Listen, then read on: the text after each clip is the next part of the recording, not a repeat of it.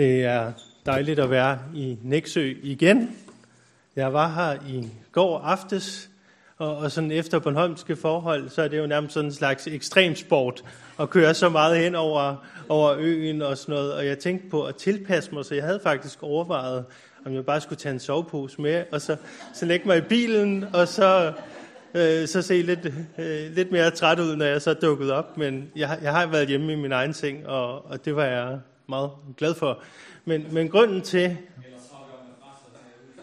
Jamen, det... Ja, jeg, jeg, jeg sov faktisk en gang i, i missionshuset i Bethesda i København, fordi øh, ja, det, jeg kunne simpelthen ikke øh, komme hjem. Så kom der en klokken 6 om morgenen og begyndte at støvsuge, fordi det skulle bare gøres rent og sådan noget. Men øh, det vil jeg huske til en anden gang. Men, men hvad hedder det? Øh, vi, vi havde jo det der Sela, og, jer, der gik glip af det, det er synd for jer. Og, og jer, der var der, det var, det var dejligt at se jer. Og, og hvis nogen af jer er sådan lidt søvnige og tænker, ah, nu, nu har vi brugt alle vores kræfter på, på lovsang i går aftes og sådan noget, ikke? så har jeg taget en flaske vand med, og jeg vil stå under hele prædikenen og kigge, kig jer i øjnene, og, og I, så, så er I ligesom klar, ikke? Øh, så, så, så I får ikke lov til at sove i dag, vil jeg sige. Og ellers, øh, Sela, det er jo noget, der, der kommer tilbage, og, og, og som har en kæmpestor opbakning fra, fra missionsforeningerne og den slags kirker og sådan noget. Og, og næste gang, man kan høre dem, det, det er til det her fællesstævne, hvor de skal spille en times tid i Peterskolens hal i, i Rønne. Øh, og det er i samme weekend som jeres øh, lejr, så, så vi, I vil slutte jeres lejr med et brag, så, så, så er det der, I skal drøne ind bagefter. Men øh, vi må hellere komme i gang med prædikenen. Vi skal starte med at læse teksten fra Matthæus evangeliet kapitel 16, vers 24 til 28. Og der står der Matthæus 16, 24-28. Da sagde Jesus til sine disciple, hvis nogen vil følge efter mig, skal han fornægte sig selv og tage sit kors op og følge mig. Den, der vil frelse sit liv, skal miste det, men den, der mister sit liv på grund af mig, skal finde det. For hvad hjælper det et menneske at vinde hele verden, men bøde med sit liv? Eller hvad kan et menneske give som vederlag for sit liv?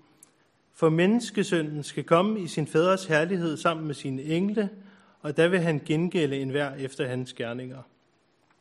Vi stopper der.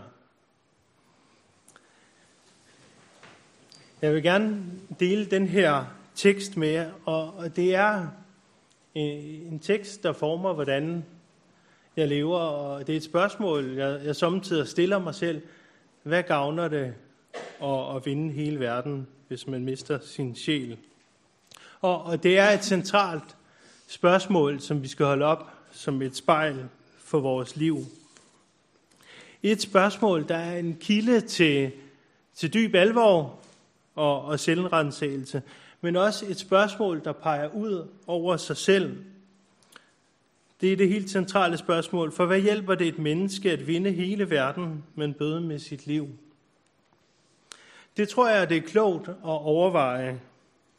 Så, så lad os undersøge det med en vis alvor i den næste halve times tid.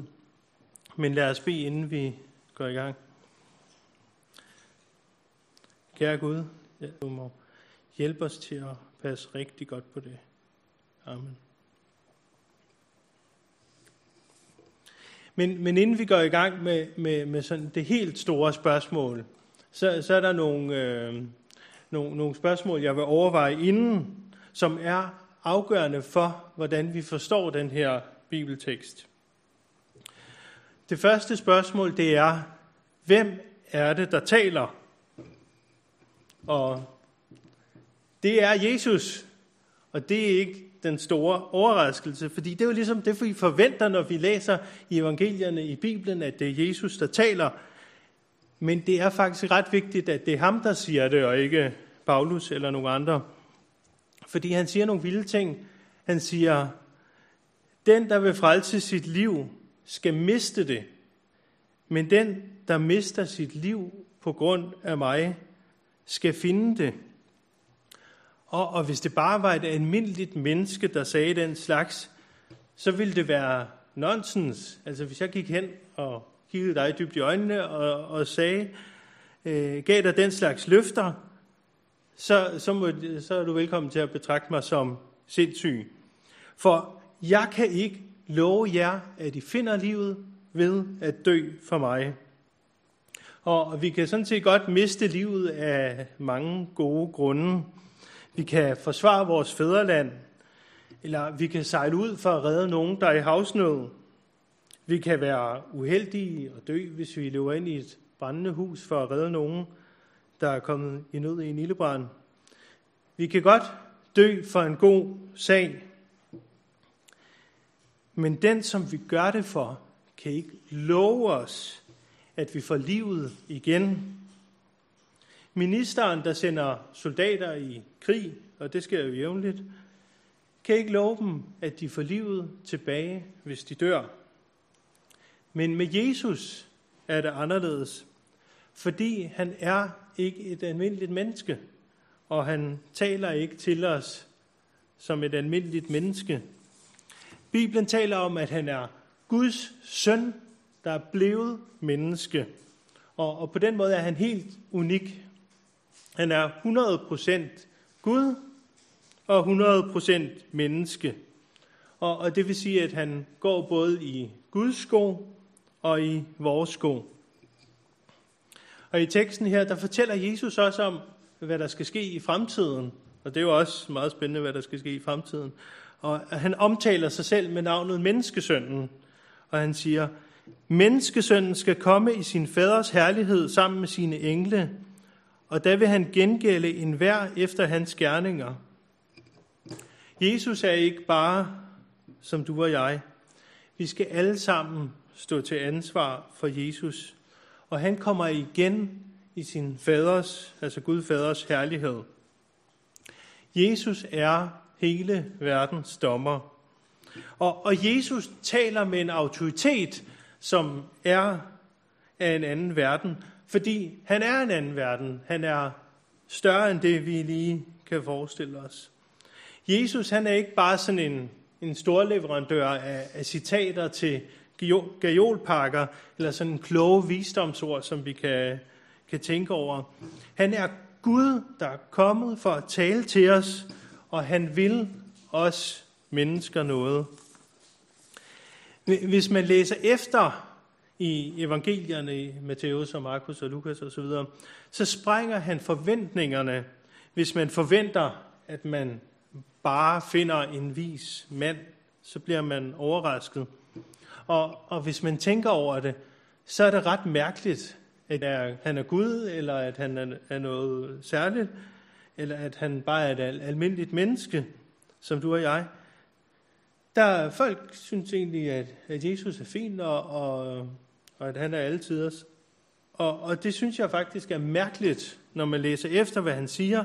Fordi mange af de ting, han siger, er helt vilde, hvis de bliver sagt af et almindeligt menneske.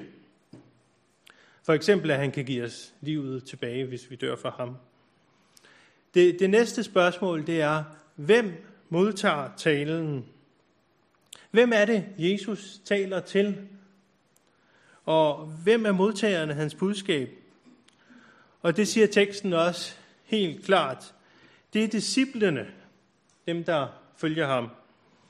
Jesus vil gerne forberede sine disciple på, hvordan det er at følge ham. Og, og hvis vi læser i evangelierne, så følger vi disciplenes proces eller deres udvikling. Vi, vi, vi kan følge med i, hvordan de hele tiden får justeret deres forventninger til Jesus. Det kan være, at de startede med at tænke, han er en, en stor rabbi, eller en, en sådan jødisk lærer, der siger kloge ting og fortæller interessante historier. Men Jesus er mere end det. De tror måske, at han er en politisk leder, der søger politisk magt. Men Jesus er mere end det, for Jesus har al magt Jesus underviser disciplene, han forudsiger sin lidelse og død. Og, og de vokser gradvis i forståelsen af, hvad hans budskab er. Og, og på samme måde, hvis, hvis vi er kristne, hvis vi er disciple i dag, så handler det også om at lære mere og mere om Jesus. Og komme dybere og dybere ind i fællesskabet med ham. Jesu undervisning vil forandre verden og mennesker dengang, og det vil han også gøre i dag. Jesus vil der noget. Og, og Jesus, når man, når man læser om ham, så er han bare forbavsende kontant. Og, og man hører simpelthen om, om mange, der siger, det du kommer med, det er hård tale. Og så tager de konsekvensen og går deres vej. Og, og vi får et indblik i den situation, som, som kommer løbende i evangelierne i Johannes evangeliet 6, vers 66-69, der står der. Efter dette var der mange af hans disciple, der forlod ham, og de fuldtes ikke mere med ham. Jesus spurgte da de tolv, vil I også gå jeres vej? Simon Peter svarede ham, Herre, hvem skal vi gå til? Du har det evige livs ord, og vi tror og vi ved, at du er Guds hellige. Jesus prøvede faktisk ikke på at hygge folk ind i Guds rige. Jesus var både kontant og kærlig, hellig og hjertelig. Og, og der er en spænding i Jesus, som gør ham spændende. For eksempel i det øjeblik, vi hører om, at, at der bliver slæbt en dame hen til ham, som er fanget i ægteskabsbrud, så siger han, heller ikke jeg fordømmer dig. Og, og så siger han også, gå fra nu af og synd ikke mere. Det hører vi om i Johannes evangeliet 8. Der er ingen fordømmelse, men også ikke mere synd. Jesus forkynder tilgivelse og opgør i én sætning. Og, og det er den dobbelthed, og det er den radikalitet, som disciplene lever med og i. Og Peter han bliver hos Jesus, fordi han siger, du har det evige livs ord. Du er Guds hellige. Peter er ved at få opbygget nogle forventninger til Jesus, som svarer til de forventninger, Jesus gerne vil give ham. Jesus har en autoritet, som går ud over den her verden, for han er ikke bare af den her verden. Og, og det, der, der er en proces i, i det at være disciple, og det er at kende Jesus bedre og bedre og komme dybere og dybere ind i fællesskabet med ham. Og, og det er den proces, som disciplene i evangelierne oplever. Og, og det er den proces, som vi må være i som kristne, og vi må være i som menigheden. menighed. Når vi er disciple af Jesus, så er det den proces, vi lever i. Forstå og modtage ham bedre og bedre, mere og mere. Og modtage Jesus og hans øh, frelse. Det er det, det, vi med et teologisk ord kalder for retfærdiggørelse. Og processen, hvor vi kommer nærmere og nærmere til Jesus, kalder vi helliggørelse. Vi skal blive mere og mere hellige. Så for at opsummere, så er det Jesus, der taler. Han taler, og han har en autoritet. Han taler som Gud, og disciplene lytter. Disciplene er i en proces, hvor de lærer mere og mere om, hvem Jesus er, og hvordan han vil forme deres liv. Det, det næste spørgsmål, det er, hvad skal disciplene? Hvad, hvad er det så, de, de skal? De skal fornægte sig selv. Og, og jeg ved ikke, om I kan høre det, men det er faktisk ret umoderne. Men, men Jesus levede faktisk før der var noget, der hed moderne, han, så han er nærmest sådan før moderne. Men, men disciplene, de skal sige nej til sig selv. Og, og når jeg lytter til, hvad, hvad, hvad den her verdens gajolpakke mikrofoner siger, eller når jeg læser en avis, eller, eller noget på internettet, så får jeg at vide, at jeg skal realisere mig selv, at jeg skal udfolde mine potentialer, og, og, og det, det er sådan, øh, det man ofte får at vide, også øh, sådan i tænkningen omkring, hvordan arbejdsmarkedet fungerer og, og sådan noget. Udfolde sig selv, bruge sine potentialer og sådan noget. Og, og jeg var engang arbejdsløs, og, og, og det var ikke særlig rart. Og, og jeg kan huske, at i den forbindelse, der gik jeg på et kursus, hvor vi lærte om, hvordan man skulle fortælle sine succeshistorier. Så, så hvis vi forestiller jer, at vi, vi kørte i elevator sammen, og jeg har lavet lidt research, øh, og fundet ud af, at der er en elevator i Snellemarkcenteret, men, men den er bare meget, meget kort. Så, så, så jeg kan ikke nå at fortælle så mange succeshistorier, hvis vi tager derhen. Så er, der, så har jeg også fundet ud af, at der er en på hospitalet, men, men der vil jeg jo helst ikke hen for, for at stå i elevatoren der. Og, og sådan jeg har jeg fundet en elevator mere. Og det, det der tårn i du øjet, I ved, der står sådan et, et højt tårn, hvor man kan tage elevatoren. Så, så det, det er ret højt. Så, så det kunne være, at det er en mulighed for, for at få fortalt nogle succeshistorier. Øh, men, øh, men, men hvis I forestiller jer, at vi kørte i elevator sammen, og, og jeg skulle fortælle jer om to-tre fantastiske ting, som jeg havde udrettet. Øh, det, det der bare er med den her måde at se på et menneske på, det er, at mennesket, altså os, vi bliver sådan en slags grundstof, som skal bruges og udnyttes og udvindes for enhver pris. Ja, enhver tænkelig pris. Vi er overgivet til os selv.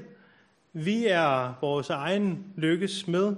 Og det er vores egen skyld, hvis vi ikke er lykkelige og glade og tilfredse. Og på den måde er vi i den moderne verden ansvarlige for at skabe lykke, ja nærmest at frelse os selv. Og, og det er ikke fordi, at jeg, og jeg tror sådan set heller ikke, at, at Jesus mener, at vi så skal sætte os hen i et hjørne og være sådan lidt sure og ikke udrette noget som helst.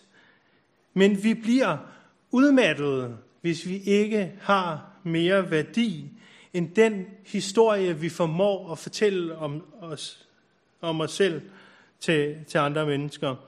Og, og også i en eller anden grad bilder selv ind er sand.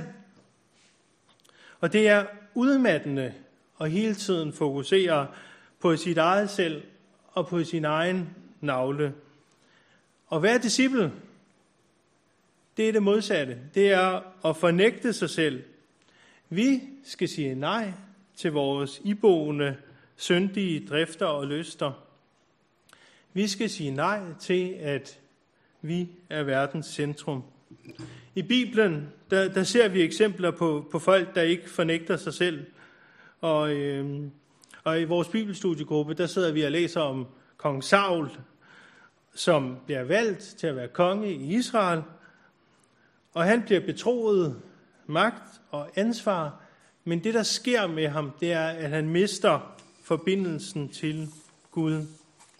Han stoppede med at lytte til Gud og begyndte at lytte til sine egne idéer.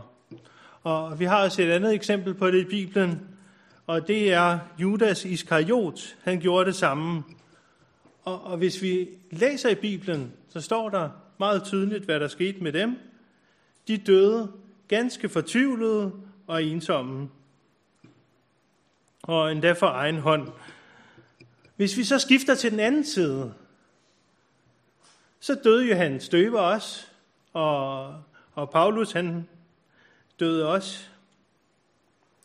Men det var som folk, der fulgte Jesus, som sagde nej til sig selv og ja til Jesus. Johannes Døber han er jo berømt for at sige, at Jesus skal blive større, og jeg skal blive mindre. Og Paulus han siger, for mig er livet Kristus, og døden en vinding. Og der er noget meget voldsomt ved at følge Jesus. Det er modkulturelt. Og, og vi skal simpelthen forvente at være i modvind, når vi gør det. Men, men det er, som Jesus siger i Matteus evangeliet 10, 24 og 25. Så siger han, en disciple står ikke over sin mester, og en tjener ikke over sin herre. Det må være nok for en disciple, når det går ham som hans mester, og for en tjener, når det går ham som hans herre. Når vi er kristne, når vi er disciple, så må det være nok for os, at det går os, ligesom det gik med Jesus. Det er en proces, som begynder med lidelse og trængsel, men som ender i herlighed. Og, og hvad betyder det her for os? På, på det her tidspunkt i prædikenen, der kan det godt komme, meget let komme til at lyde som om, at Jesus er sådan lidt sådan en, en sur en, der kun siger nej. Når han kalder os til at fornægte os selv til vores kors op og følge ham. Og, og det, det, det kan meget let komme til at lyde som om, han er sådan en slags fanatiker, som ikke er glad for noget som helst i den her verden. Og, og, og det tror jeg ikke er rigtigt. Jesus, han gik til fester. Det, det hører vi om i evangelierne. Jesus fortalte en masse lignelser. Og, og det er jo historier. Og, og de har alle sammen noget, noget sandt i sig. Men, men en lignelse er faktisk også god underholdning. Jeg, jeg, jeg har tænkt på, hvis jeg skulle gå til en fest, og, og ham jeg sad ved siden af, han sad og fortalte den ene historie efter den anden, med, med gode pointer og noget at tænke over. Sådan noget. Ham vil jeg gerne sidde ved siden af, og til næste fest, så går jeg hen og sætter mig ved siden af ham igen. Fordi hvem vil ikke gerne høre den slags historier? Og, og jeg, jeg tror, det kunne være en fest at hænge ud med Jesus. Jesus, han var nemlig hård ved sig selv, og, og det må vi også gerne være, men, men han var blød, øh, ja, eller nådig, men ja, nærmest blød, når man hører om, hvordan han, han møder Zacchaeus og andre syndere.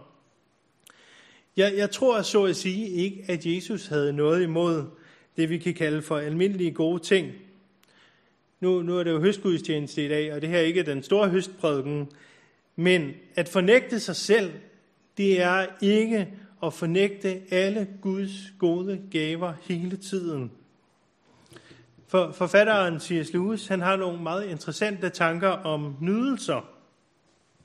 Og han mener, at der er mange gode ting, som vi nyder, og som på den måde binder os, som har skabt den virkelige verden, som vi lever i. Hvis vi for eksempel går en tur, eller nu er han fra England, så drikker en kop te, eller, eller spiser en ostemad, eller gør noget andet, som vi nyder, og som vi godt kan lide, så mener han, at det er godt, fordi det binder os til, til virkeligheden. Øh, han, han mener også, at djævlen vil gerne tage nydelsen ved de helt almindelige gode ting væk, så vi slet ikke nyder at gå den der tur, eller spise ostemaden, eller sådan noget.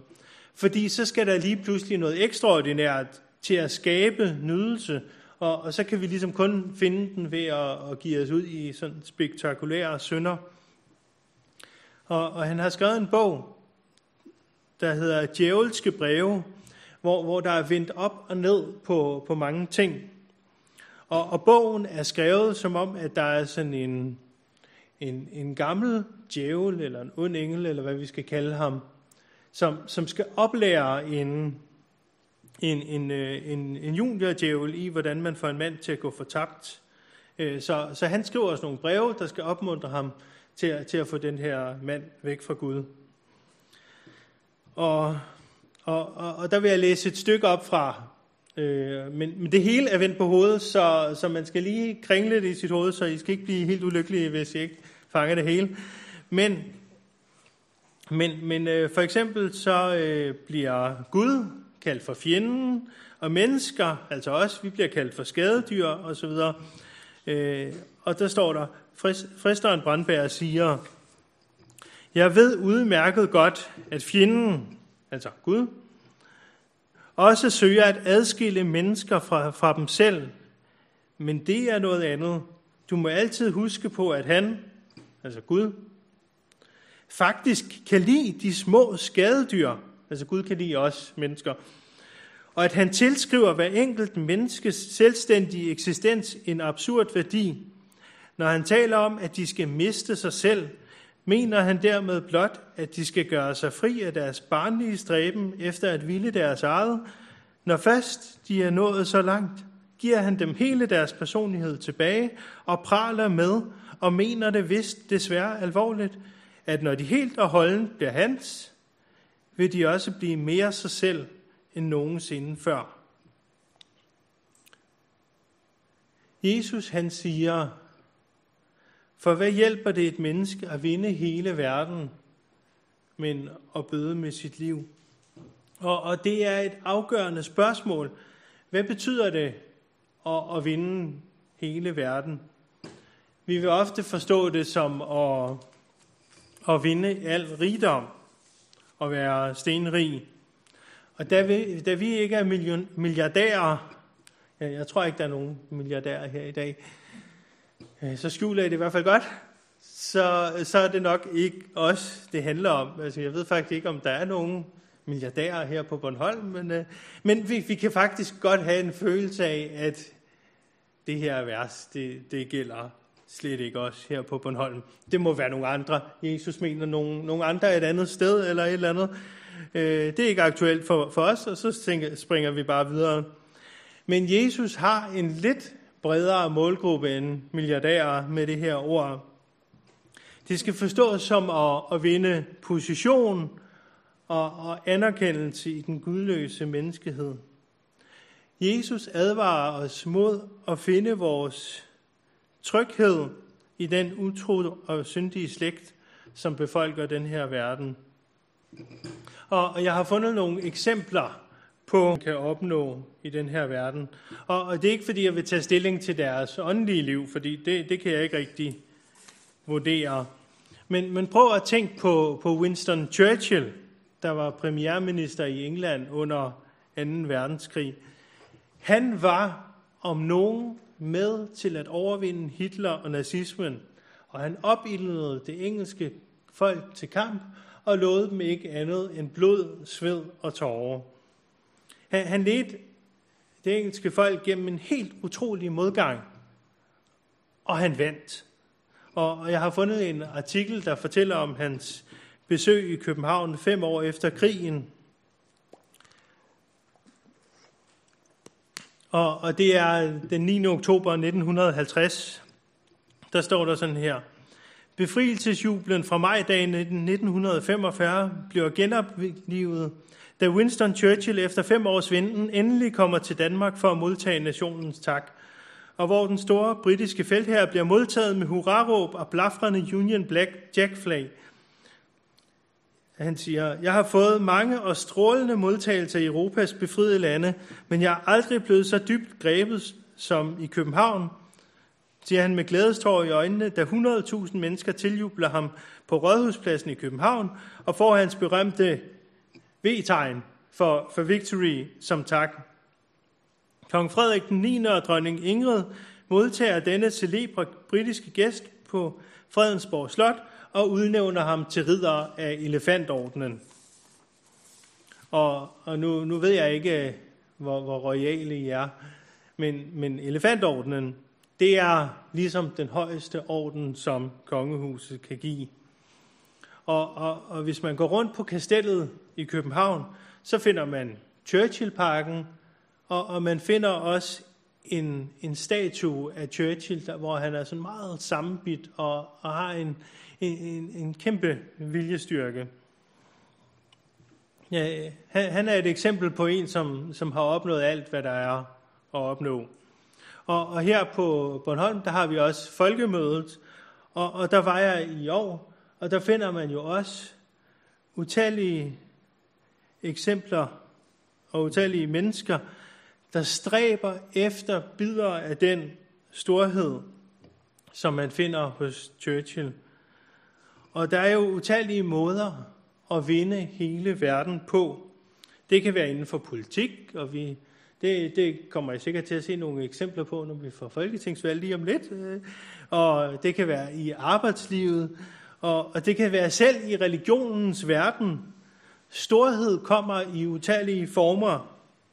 Og det er jo ikke dårligt at udrette noget, men hvad gavner det at vinde det hele, hvis vi mister vores sjæl?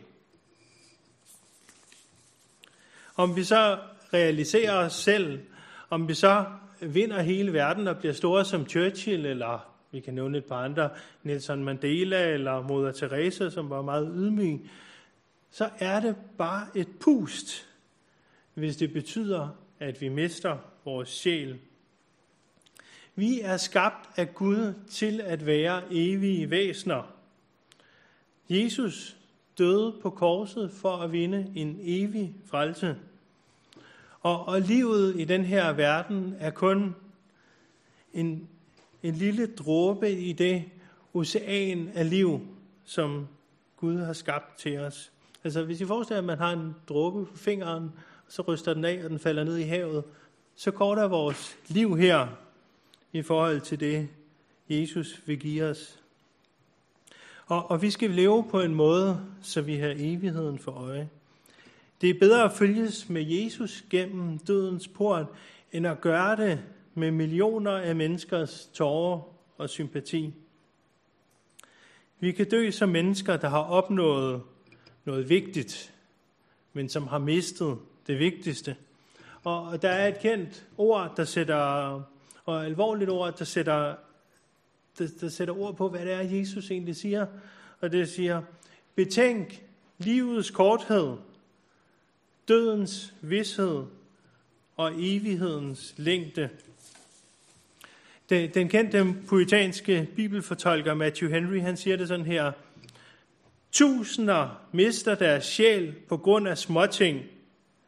Ting, som i sig selv er helt værdiløse, ofte endda bare på grund af sløvhed og ligegyldighed. Alligevel er en sjæl mere værd end hele verden – Jesus vidste, hvad en menneskesjæl er værd, for han har købt vores sjæle. Han har selv skabt sjælene. Lad os sætte lige så meget pris på vores sjæles vel og ved, som Jesus gør det. Og, og Jesus siger, eller hvad kan et menneske give som vederlag for sit liv? For menneskesønnen skal komme i sin faders herlighed sammen med sine engle, og der vil han gengælde enhver efter hans gerninger. Tanken er, at Jesus kommer igen for at dømme verden i magt og herlighed. Han er Gud, og han vil bryde ind i vores verden. Vi har fået et liv, og man kan også sige en sjæl. Vi kan godt miste den, ofte på grund af helt ligegyldige ting, som Matthew Henry siger. Vi, vi kan blive mere optaget af, hvad der står på Facebook, eller et computerspil, eller den sidste streaming-serie, end hvad Jesus vil med os, og hvordan han gerne vil have fællesskab med os. Og, og vi kan også hjem, så vi slet ikke kan tænke en klar tanke, når vi endelig kommer hjem. Hvis vi mister vores sjæl, hvordan kan vi så købe den tilbage igen? Hvordan kan vi erstatte den? Det kan vi ikke. Og om vi så overvinder Hitler 10 gange, så kan vi ikke blive frelst af det. For frelsen er ikke storhed i den her verden. Der er mange store mennesker, men der er kun én frelser. Og Jesus døde på korset for at frelse dig. Vi har brug for at blive frelst af Jesus. Tiden vi lever i, livet vi lever nu, er vigtigt, men evigheden er alt afgørende. Jesus vil gerne frelse din sjæl, så lev med ham, hengiv dig til ham og, og tro på ham. Hvis du med Jesus opgiver at vinde hele verden, så, vil, så sker der det, så vil han give dig hele himlen. Hvis du følger ham i livet, så vil han give dig evigheden. Jesus har det evige livs ord. Han vil ikke bare frelse dig fra Guds hellige dom. Han vil gøre dig hellig, så ren, at der slet ikke er noget at fordømme. Så, så lad os følge ham, uanset hvad det koster. fordi så bevarer vi vores sjæl for evigheden. Du får ingen glæde af din sjæl, hvis den er fortabt, men du får evig glæde af din sjæl, hvis den er forbundet med Jesus. Vi skal leve på en måde, så vi har evigheden for øje, og det er bedre at følges med Jesus gennem dødens port, end at gøre det med millioner af menneskers tårer og sympati. Og jeg vil slutte prædikenen med de alvorlige ord, som har været vores hovedfokus i dag. Betænk livets korthed, dødens vidshed og evighedens længde, og Jesus, der siger, for hvad hjælper det et menneske at vinde hele verden, men bøde med sit liv? Amen. Lad os bede. Kære Jesus, tak for, at du har skabt os. Tak for, at du har givet os liv. Og jeg beder dig om, at du må hjælpe os til at give det liv tilbage til dig, så det ikke går til spilde, men at vi får den evige frelse, som du gerne vil give os. Amen.